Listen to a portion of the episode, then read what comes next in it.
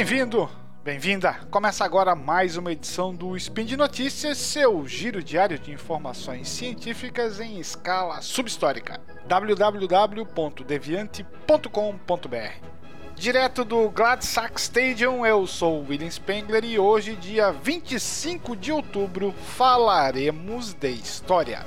No programa de hoje veremos se é fato ou fake que um jogador de futebol já ganhou o Prêmio Nobel de Física.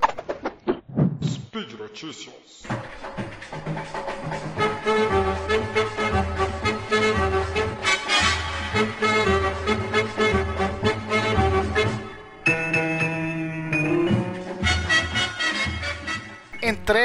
Anualmente pela Academia Real das Ciências da Suécia desde 1901, o Prêmio Nobel é a mais famosa condecoração do mundo científico e já consagrou cérebros do porte de Albert Einstein, Pierre Marie Curie, Ernest Rutherford e Linus Pauling. Só que a badalada Láurea, um verdadeiro atestado de genialidade, já foi parar nas mãos de um jogador de futebol. Pelo menos é o que dizem vários perfis especializados em curiosidades da bola espalhado pelas redes sociais. Mas será que isso realmente aconteceu e o Nobel foi entregue a um boleiro? Ou tudo não passa de mais uma das incontáveis lendas urbanas que tanto fazem sucesso no dia a dia do futebol, como o suposto autismo de Lionel Messi e o Brasil vendeu a Copa de 98 para a FIFA e perdeu a final contra a França de propósito? Pois bem, por mais surpreendente que pareça, não é um caos, mas algo que efetivamente rolou no começo do século passado.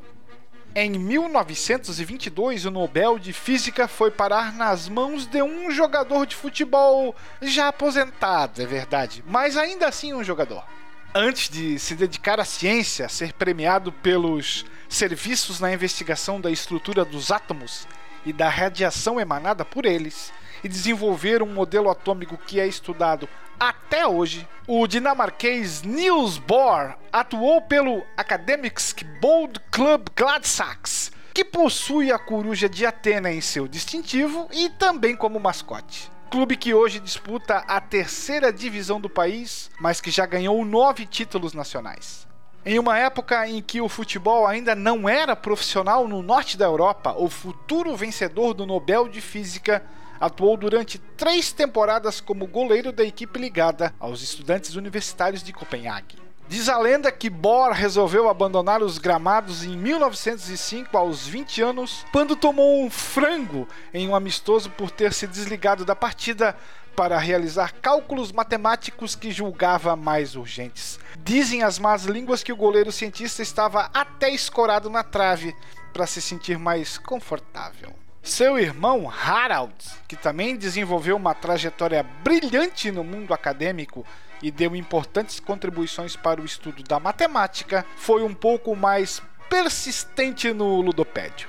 O ex-meia também jogou no AB, apelido do time, e manteve uma carreira futebolística entre 1903 e 1910. Defendeu inclusive a seleção dinamarquesa e até conquistou a medalha de prata nos Jogos Olímpicos de Londres em 1908, o primeiro em que a modalidade foi disputada.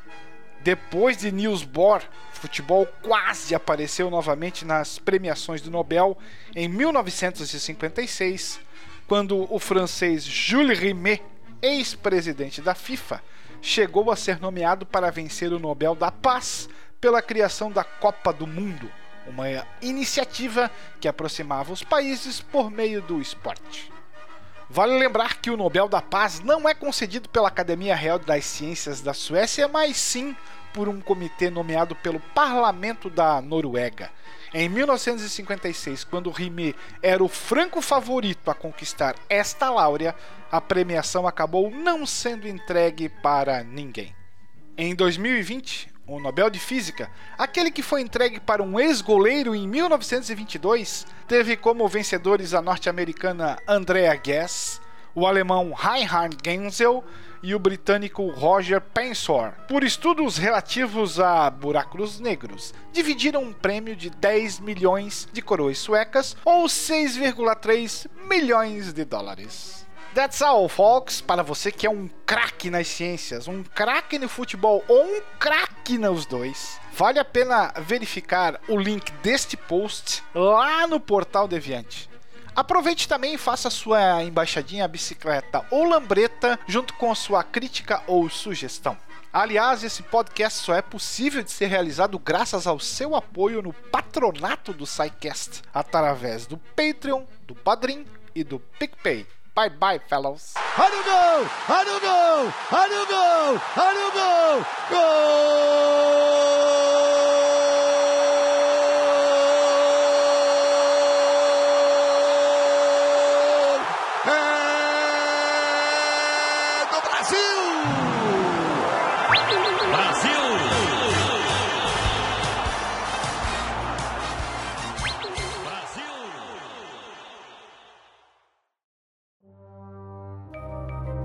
Este programa foi produzido por Mentes Deviantes.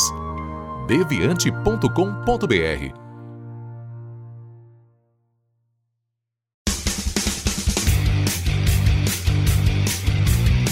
Cortes, edição de podcast.